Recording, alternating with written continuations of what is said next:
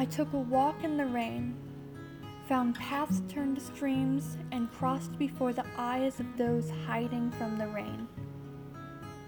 I might have dropped my body in the running waters on my way back, my head so full of air with no body to pull me down, I'm stuck floating away.